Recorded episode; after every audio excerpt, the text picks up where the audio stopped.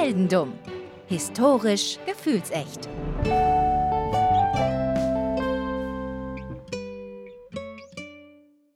Hallo Daniel. Hallo Philipp. Ich freue mich, dass wir heute wieder hier sind für eine neue Heldendumm. Es wird Heldendumm, da bin ich mir absolut sicher. Alleine Heldendumm an sich ist schon, dass wir mal wieder so eine Nostradamus-Geschichte haben hier, denn wir haben ja im März oder April planen wir die Folgen vor für das gesamte Jahr eigentlich, unseren Terminplan. Und nun ja, heute steht eine Folge auf dem Programm, in der es um zwei Dinge geht. Und zwar um den Tod und um eine Person namens Charles. Es ist ja wieder ganz, ganz klassisch wir, denn wir kriegen ständig solche Geschichten. Neulich habe ich gelesen, dass Polizisten irgendeinen Mann aus dem Rettungswagen gerettet haben, der auf dem Weg zur Dialyse war, zur lebenswichtigen Dialyse. Das war am Release-Tag unserer Dialyse-Detektiv-Folge. Es sind Dinge, die geschehen einfach manchmal. Verwirrend. Vielleicht gehen wir wirklich als der Nostradamus TV-Podcast in die Weltgeschichte ein. Wer weiß. Mal sehen, was nach der nächsten Folge passiert. Die kenne ich ja noch nicht, aber ich bin gespannt, was da dann so los ist. Also ohne irgendwas zu spoilern, das wäre ein wenig chaotisch auf der Welt, wenn das passieren würde. Ist es das nicht, ohnehin schon? Aber so ein Podcast sind wir nicht. Wir reden nur über die schönen Seiten des Lebens. Die schönen Seiten des Lebens sind vielseitig, aber meistens nicht der Tod. Und mit dem fangen wir jetzt nämlich an. Charles, unser Hauptcharakter heute, stirbt. Yay. Und damit kann man doch auch schon mal loslegen, oder? Also normalerweise fangen wir bei unseren Charakteren bei der Geburt an oder bei wichtigen Lebensereignissen. Heute ist es der Tod. Denn manche Leute machen sich ja auch nach dem Tod während ihrer Lebenszeit unsterblich.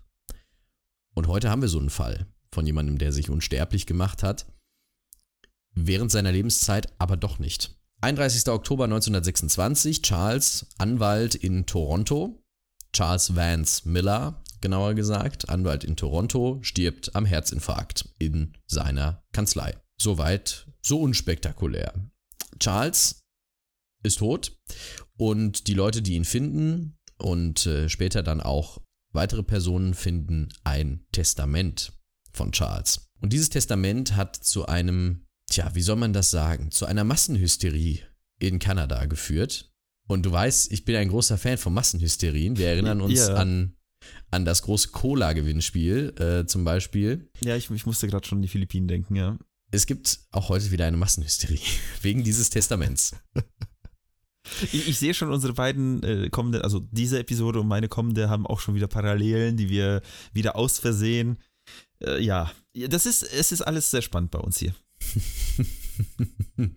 Um zu verstehen, warum dieses Testament so einen riesigen Aufschrei auslöst, müssen wir erstmal herausfinden, was ist der Charles eigentlich für ein Mensch, der da dieses Testament geschrieben hat. Charles ist 1853 in Aylmer, ich hoffe, man spricht das so aus, in Ontario, also in Kanada, geboren.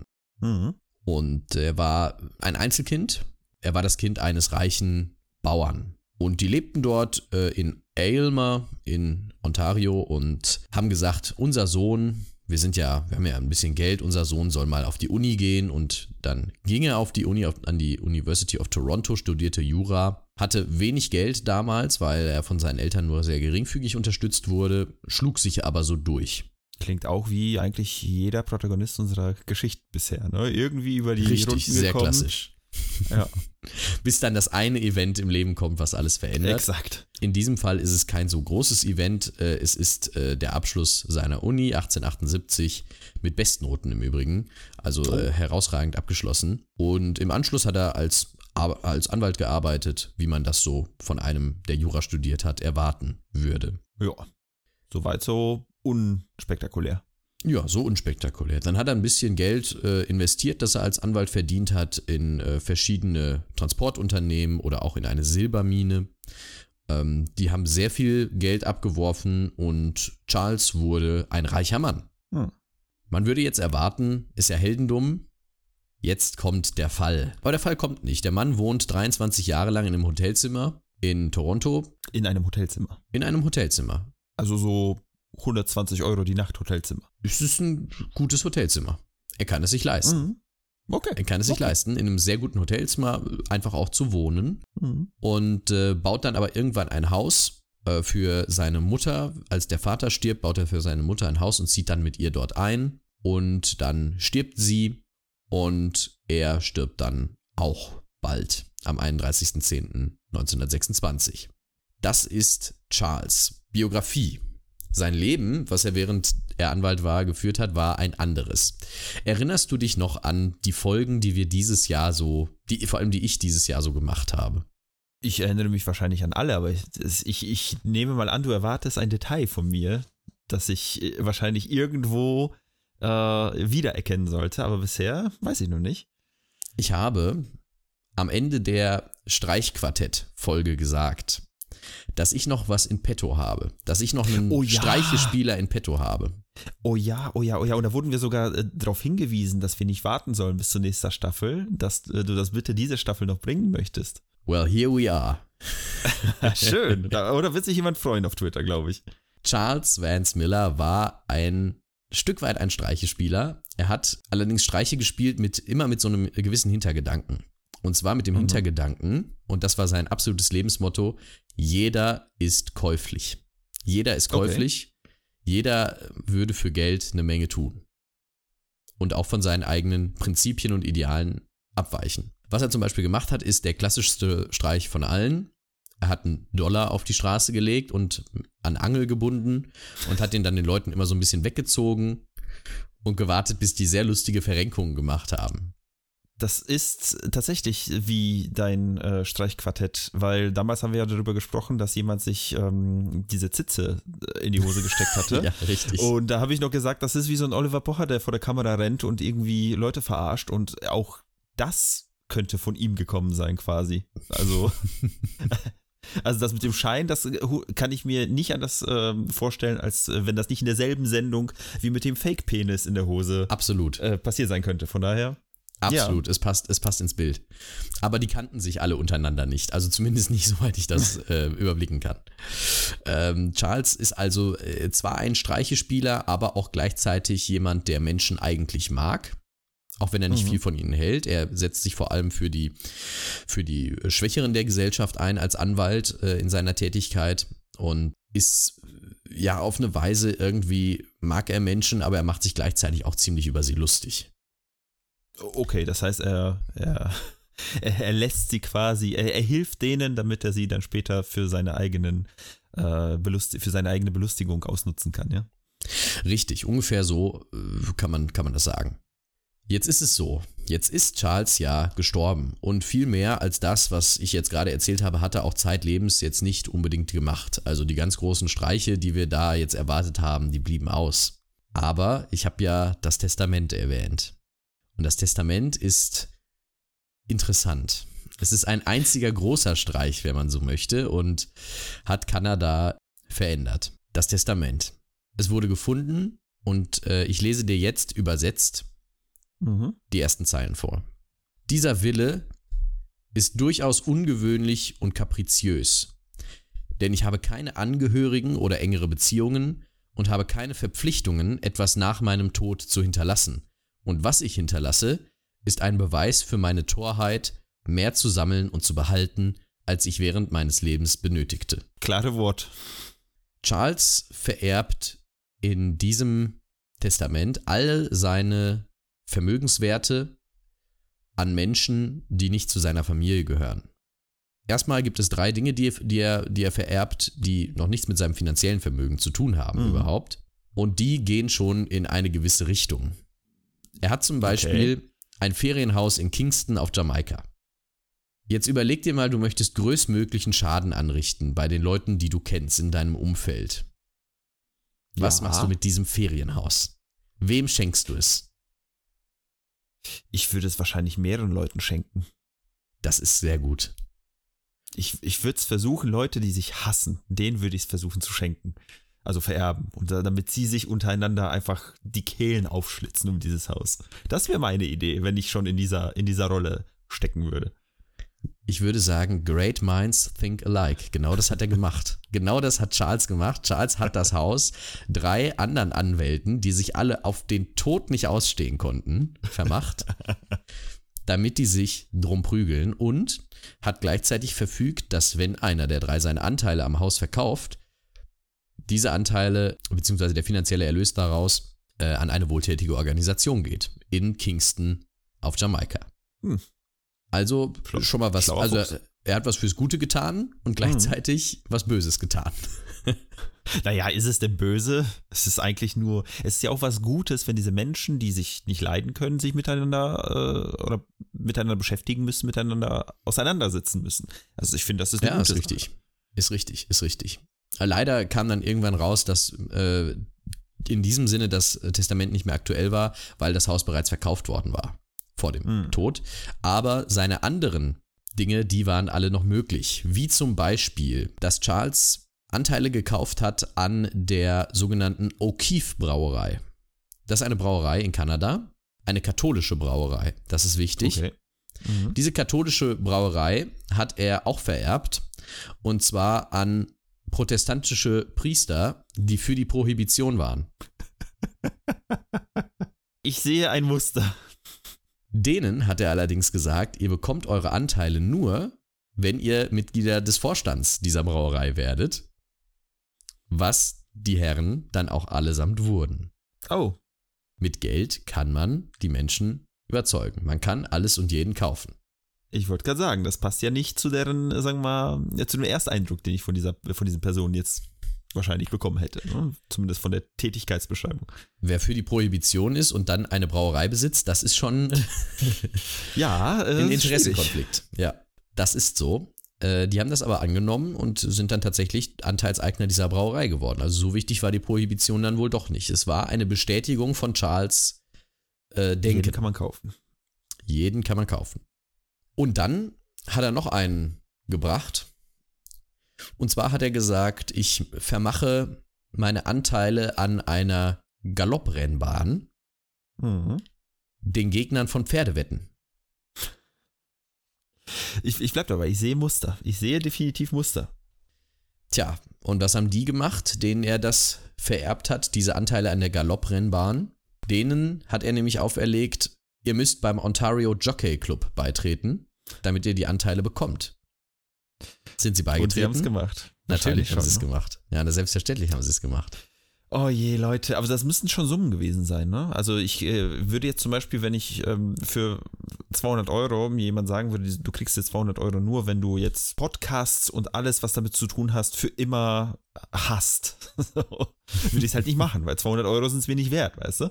Ja, wenn richtig. Wir dann über 2 Millionen sprechen, ist schon eine andere Geschichte, ne? Ist schon eine andere Geschichte, ja. Also wer uns 2 Millionen geben möchte, damit wir aufhören, der ist herzlich eingeladen. Aber dann jeweils. Andersrum aber auch, ne? Also 2 Millionen, damit wir weitermachen. Das kann man ja auch. Nehmen wir auch. Aber wir bezahlen nicht 2 Millionen, um weitermachen zu können. Das muss man auch sagen. Die haben wir leider nicht auf Kante. Nee. Übrigens, 2 Millionen wird gleich noch eine wichtige Zahl.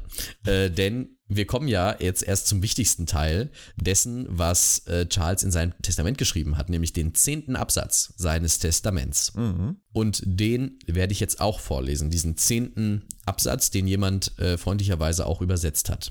Den gesamten Rest meines Eigentums, wo auch immer untergebracht, übergebe ich treuhänderisch meinen unten genannten Bevollmächtigten und Treuhändern, damit sie es zu Geld machen und bis zum Ablauf von 9 Jahren nach meinem Tod nach ihrem eigenen Ermessen investieren. Soweit so okay. Ja. Danach sollen sie alles zu Geld machen und es zusammen mit den Zinsen nach Ablauf von 10 Jahren nach meinem Tod der Mutter geben, die seit meinem Tod in Toronto die meisten Kinder zur Welt gebracht hat. Oh, okay, das heißt, es ist quasi ein 20-Jahre-Plan für die Frauen. Nee, es sind 10. Also 9 Jahre wird angelegt, dann wird liquidiert und im 10. Jahr wird ausgezahlt. Ah, okay. Ich dachte, ja, aber trotzdem, da haben jetzt die Frauen 10 Jahre Zeit, um richtig Gas zu geben. Ja. Ja. Bumsen für Moneten. Genau, Bumsen für Moneten. Zu diesem Zeitpunkt war aber noch nicht klar, was sind überhaupt die Modalitäten und vor allem, wie viel Geld ist denn im Spiel? Was aber sicher ist, ist, dass er noch reingeschrieben hat, der Nachweis darüber muss über die Registrierung unter dem Vital Statistics Act erfolgen. Wenn eine oder mehr Mütter die gleiche Anzahl von Registrierungen unter dem genannten Act haben, sollen das genannte Geld und die Zinsen unter ihnen gleichmäßig aufgeteilt werden.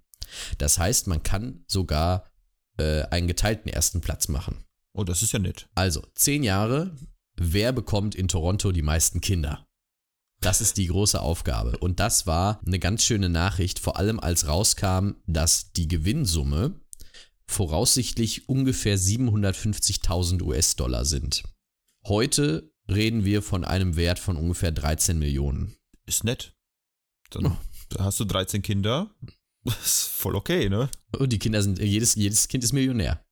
Ja, oder machen wir 12, dann hast du auch noch 1 Million. Aber 10 Jahre, über 10 Kinder ist schwierig. Ja, da muss man sich wirklich ins Zeug legen.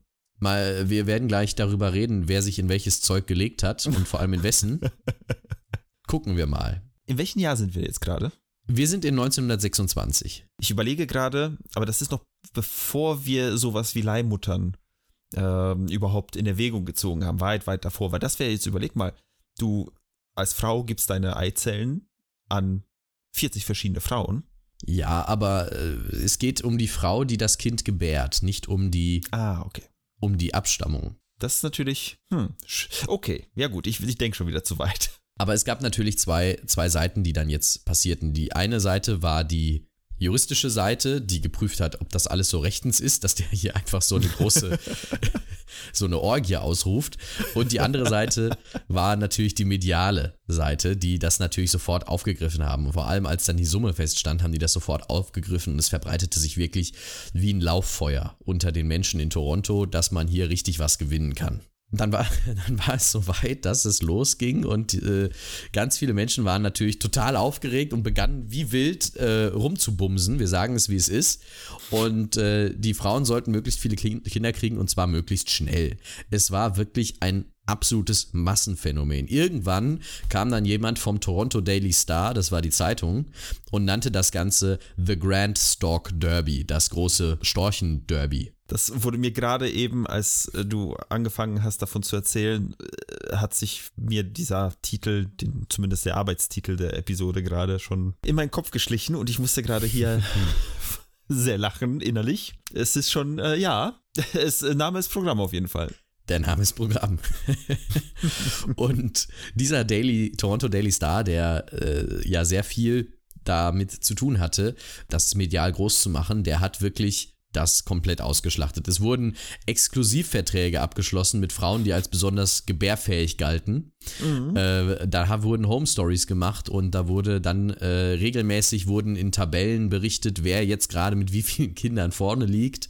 Über diese 10 Jahre hinweg wurde das alles statistisch erfasst. Und das Ganze auf einer sehr unsicheren Rechtsgrundlage, weil bis 1936 noch überhaupt nicht klar war, ob das Geld überhaupt ausgezahlt wird. Also die 10 Jahre waren fast abgelaufen und es war noch nicht klar, wer bekommt denn jetzt das Geld? Gibt es überhaupt Geld? Und was sind die Modalitäten? Ich komme einfach gerade nicht drauf klar, dass die eine Seite der Welt gerade einen Weltkrieg hinter sich hat und der zweite brodelt und die andere Seite um die Wette bumst. Der Zweite Weltkrieg war 1936 noch nicht, zum Glück, aber es war ja schon so, dass wir in der Zeit der großen Depression uns befinden. Ende der 20er, Börsencrash, genau. Ne?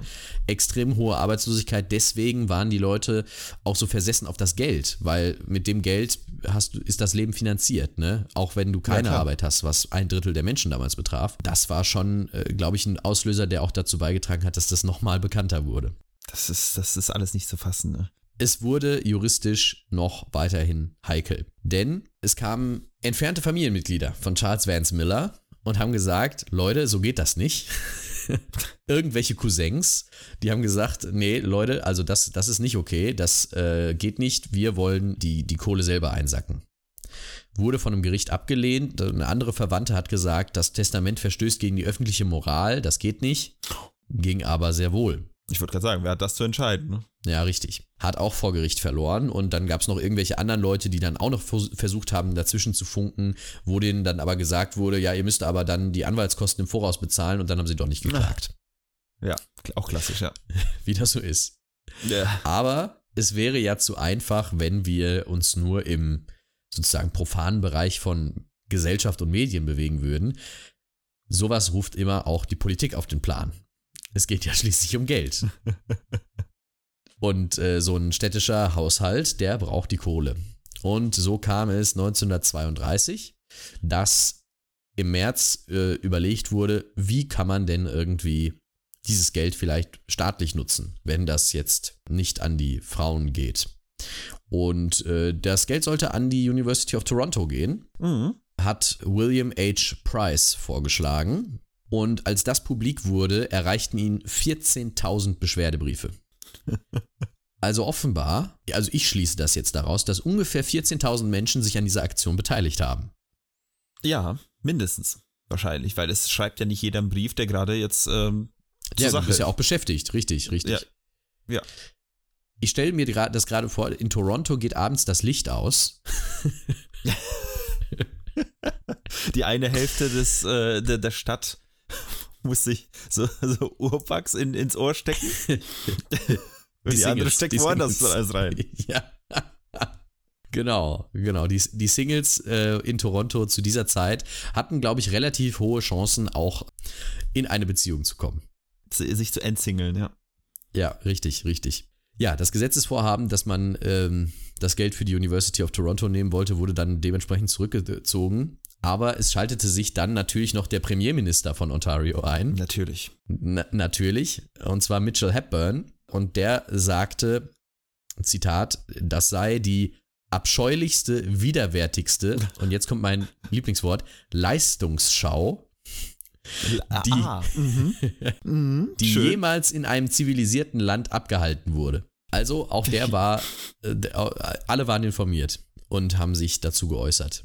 Ich finde es schön, wie einfach es allen klar ist, das ist ja, also mal ganz ehrlich, wenn du die Regierung wärst und irgendwie davon Wind mitbekommst, dann mein erster Gedanke wäre jetzt nicht, dass ganz Toronto anfängt zu bumsen. Ich hätte jetzt gedacht, okay, schön, aber da wird doch eh keiner mitmachen. Da wird doch irgendwie, weiß ich nicht, das spricht sich vielleicht rum und dann ist da die Frau mit ihren 3 Kindern und dann ist okay, weißt du? Aber dass einfach alle geschlossen von der ärmsten bis zur reichsten Person in der ganzen Stadt sich denken, okay, Orgie, 10-jährige Orgie. Ja, richtig. Es ist okay. Wir sind jetzt in 1936. Es sind 10 Jahre vergangen und langsam nimmt das Ganze an Tempo auf. Denn jetzt geht's ja in die entscheidenden Schlachten, die geschlagen werden müssen. Mhm. Schwerter werden aus den Scheiden gezogen, ja? Ja, ich war darauf vorbereitet, dass der kommt und ja, das ist auch noch ein guter Satz eigentlich. Lassen wir einfach so stehen mit dem Satz. November 36. Der 10. Absatz dieses Testaments wird von einem kanadischen Gericht für gültig erklärt. Yes. Allerdings mit einer Einschränkung. Es werden nur eheliche Kinder berücksichtigt. Das macht's nicht besser, ne? Nein. Das macht's nicht besser. Und vor allem ist das nach 10 Jahren mal eine sehr hilfreiche Information, die auch so nicht im Testament stand. Also der Wille von Charles Vance Miller da nicht unbedingt getroffen. Jetzt ist die Frage, ab wann? Also die Kinder sollen ehelich sein. Das heißt, eine Ehe muss stattgefunden, also eine Hochzeit muss stattgefunden haben, eine Ehe muss eingegangen sein. Muss diese Ehe vor der Geburt dieser Kinder passieren oder ist es okay nachträglich, dass die Arbeitskollegen quasi, die an dieser Summe gearbeitet haben, nenne ich jetzt einfach mal, sich einfach nochmal vermählen? Ja, das ist so wie in Filmcredits, ne? Nee, das reicht leider nicht. Du musst tatsächlich vorher dabei sein. Also ehelich bedeutet verheiratet zu dem Zeitpunkt mit. Also die Frage ist, ob mehrere Ehen okay wären. Weil es heißt ja eheliche Kinder, ne? Es müssen ja nicht alle mit demselben Ehepartner sein. Aber ich weiß es nicht. Ich weiß es nicht. Ja, ich glaube, da hätte der gute Charles noch ein paar Absätze kleingedruckt vielleicht hinterlassen sollen. Aber auch das, er kann ja auch nicht an alles denken. Ne? Ich glaube, dass das Chaos für ihn auch durchaus dazugehört hat. Zum Spaß, sein, ja. Den er daran ja überhaupt nicht mehr haben konnte, aber er hat sich das sicherlich genauso vorgestellt, wie es gelaufen ist. Ich meine, ganz ehrlich, wäre ich der Charles gewesen damals, hätte ich das niedergeschrieben, hätte ich mir gedacht, in welcher Form auch immer, fast 100 Jahre später werden Leute auch darüber sprechen. Ganz bestimmt. Und here we are, ne? Here we are. Es ist so. Es ist wirklich so. Du musst jetzt davon ausgehen, wir befinden uns jetzt kurz vor der Entscheidung. Es ist mittlerweile das größte Medienereignis Torontos überhaupt. Es geht um das Störchenderby. Täglich, es wird alles, wird ausgeschlachtet, auch die Zeugungsfähigkeit der Herren wird begutachtet, alles. Man kümmert sich um alles. Und zwei Frauen entpuppen sich als Favoritinnen in der Presse. Mhm. Die beiden Favoritinnen sind Lillian Kenny und Pauline May Clark. Lillian und Pauline, also die beiden Favoritinnen. Lillian hatte offiziell in den 10 Jahren 14 Kinder. Oh, also hat, okay. Sie hat, sagen wir es mal so, sie hat 14 Geburten durchlebt. Allerdings sind auch aufgrund der extrem schnellen Intervalle, in denen sie diese Kinder bekommen hat, auch viele Kinder wieder gestorben. Ja, das wäre nämlich jetzt auch so eine Sache, die ich fragen würde, auch wenn das jetzt, sagen wir mal, der unschöne Part ist. Zählen die auch? Nein, es zählen nur eheliche und lebendige Kinder. Und 1936, als gezählt wurde, waren nur noch von den 14 nur noch 7 am Leben. Es zählen aber auch die Kinder, nicht die Geburten, korrekt? Richtig. Das heißt, wenn so eine Octomam um die Ecke kommt, hat sie eigentlich schon gewonnen. Ja, aber ja. Ich gehe nicht auf Octomam oder sowas ein. Ich lasse das einfach stehen und rede einfach weiter im Skript. Da kann ich gar nichts zu sagen hier. Ja, es ist halt Octomam. Es muss halt so Octomam. Weißt du? Oh je. Ja, du wolltest es, du kriegst es. Ja, ich bin völlig bereit. Du wolltest es, das wurde auch häufig gesagt, zum Beispiel als Lillian ihren letzten Sohn gebar, der übrigens auch kurz nach der Geburt starb, der trug nämlich den Namen Charles Vance Miller, in der völligen Erwartung, dass sie den Titel holt. Aber sie hatte ihre Rechnung ohne Pauline gemacht. Pauline war nämlich ebenfalls Favoritin in der Presse, und sie kam auf 10 Kinder. Oh. Das sind schon mal 3 mehr als die 7 von Lillian. Und sie hat sich wahrscheinlich zwischendurch ein bisschen Zeit gelassen, um sich zu erholen, nenne ich es jetzt einfach mal. Das ist so, die 10 Kinder waren auch alle lebendig. Das einzige Problem war, es waren nur 6 davon ehelich. Oh. Das heißt, am Ende stand sie sogar mit einem Kind weniger da als Lillian. Aber gewonnen hat am Ende von den beiden keine. Okay. Es gewannen 4 Frauen mit jeweils 9 Kindern. Und es waren Kathleen Nagel, Annie Smith, Isabel McLean und Lucy Timleck. Alle 4 erhielten jeweils $125.000. Das sind heute mehr als 2 Millionen Euro. Kann man mit leben. Damit kann man leben. Und die haben davon allerdings jetzt nicht unbedingt wahnsinnig viel gekauft. Also Urlaub, Häuser, Möbel, bisschen Freizeit, was man halt so gekauft hat. Ne? Aber wenn man 9 Kinder hat, dann muss das Geld auch irgendwo hin. Ne? Ja, also klar. Die Kinder wollen ja auch essen und so weiter. Pauline und Lillian, die Geschichte ist allerdings noch nicht vorbei, die haben dann Prozesse angestrengt gegen dieses Testament, weil sie gesagt haben, im Testament steht das doch gar nicht mit den ehelichen Kindern und da steht ja auch nicht, dass die Kinder lebendig sein müssen. Deswegen wollen wir auch unseren Teil vom Kuchen abhaben und wir haben ja sogar mehr Kinder. Natürlich. Am Ende hat man sich darauf geeinigt, dass sie $12.500 kriegen. Also nicht 125.000, sondern nur 12.500 und dann auch Ruhe geben.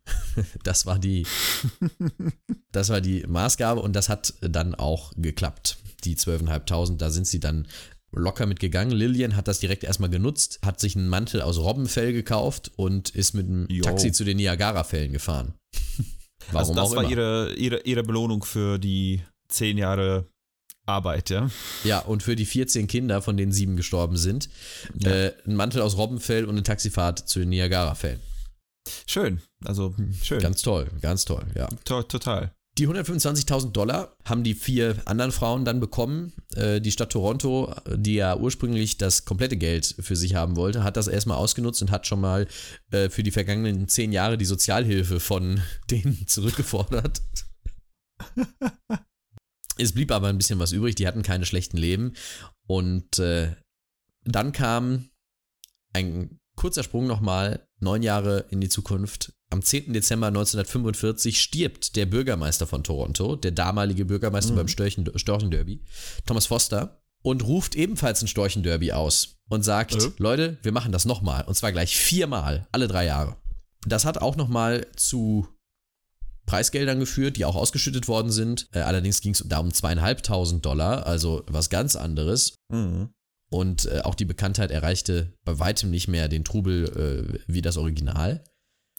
Aber am Ende muss man sagen, Charles Vance Miller behielt recht. Mit Geld kann man eigentlich alles kaufen. Auch nach seinem Tod verwirrende Dinge. Sogar quasi Menschenleben, weil ich meine, im Endeffekt hat er Kinder also nicht gekauft, aber er hat Menschen dafür bezahlt, um neue Menschen herzustellen.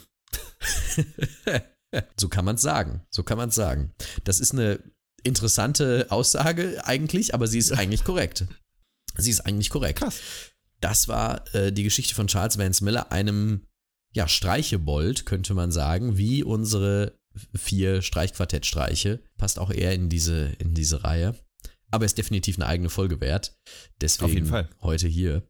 Hat Spaß gemacht, das zu recherchieren, ehrlicherweise. Glaube ich. Es ist so bescheuert wieder, was er da teilweise verzapft hat. Aber ist auch lustig. Charles Vance Miller. Ich finde es so schön, weil man hört das immer wieder, dass manche Länder das Problem haben. Gut, jetzt China zum Beispiel, das Problem mit zu vielen Kindern, beziehungsweise zu vielen Menschen im Endeffekt im Land und versucht das so ein bisschen zu reduzieren. Aber es gibt auch andere Länder, wo es einfach daran scheitert, dass es einfach zu wenige Kinder gibt und die Bevölkerung zu alt wird.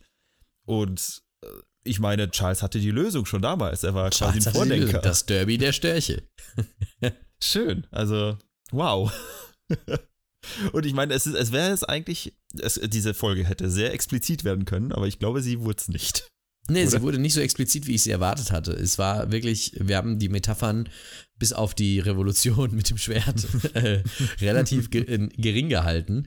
Und ich glaube, das tut uns auch gut, wenn wir mal also nicht explicit darüber reden, wie was auch immer funktioniert. Dinge platzen. Dinge platzen zum Beispiel. Ja, nee, schön, freut mich. Also war eine sehr schöne Folge, war ein sehr schönes Thema vor allem.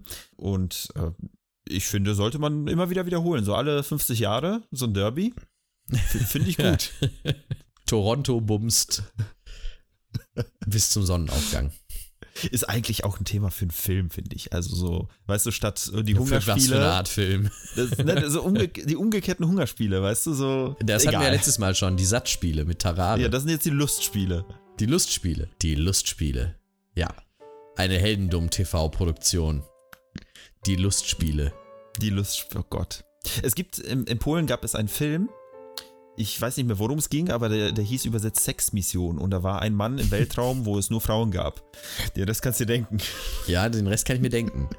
So muss sich ein Single in Toronto gefühlt haben in der Zeit. Die Sexmission. Ja, ungefähr so. Also Derby der Störche ist auch nur ein anderer Begriff für Sexmission eigentlich. Kann man eigentlich synonym verwenden, das Derby der Störche. Finde ich gut. Gut, Philipp, ich bedanke mich sehr herzlich. Immer gerne. Ich freue mich schon auf die nächste Geschichte und wenn es dann weitergeht. Und zwar geht es ja weiter am 31. Oktober, was lustig ist, weil da ist Charles Vance Miller gestorben. Ja, wir springen ein paar Jährchen in die Zukunft. Das wird spannend. Ich freue mich drauf. Bis zum nächsten Mal. Ciao, ciao. Bis denn.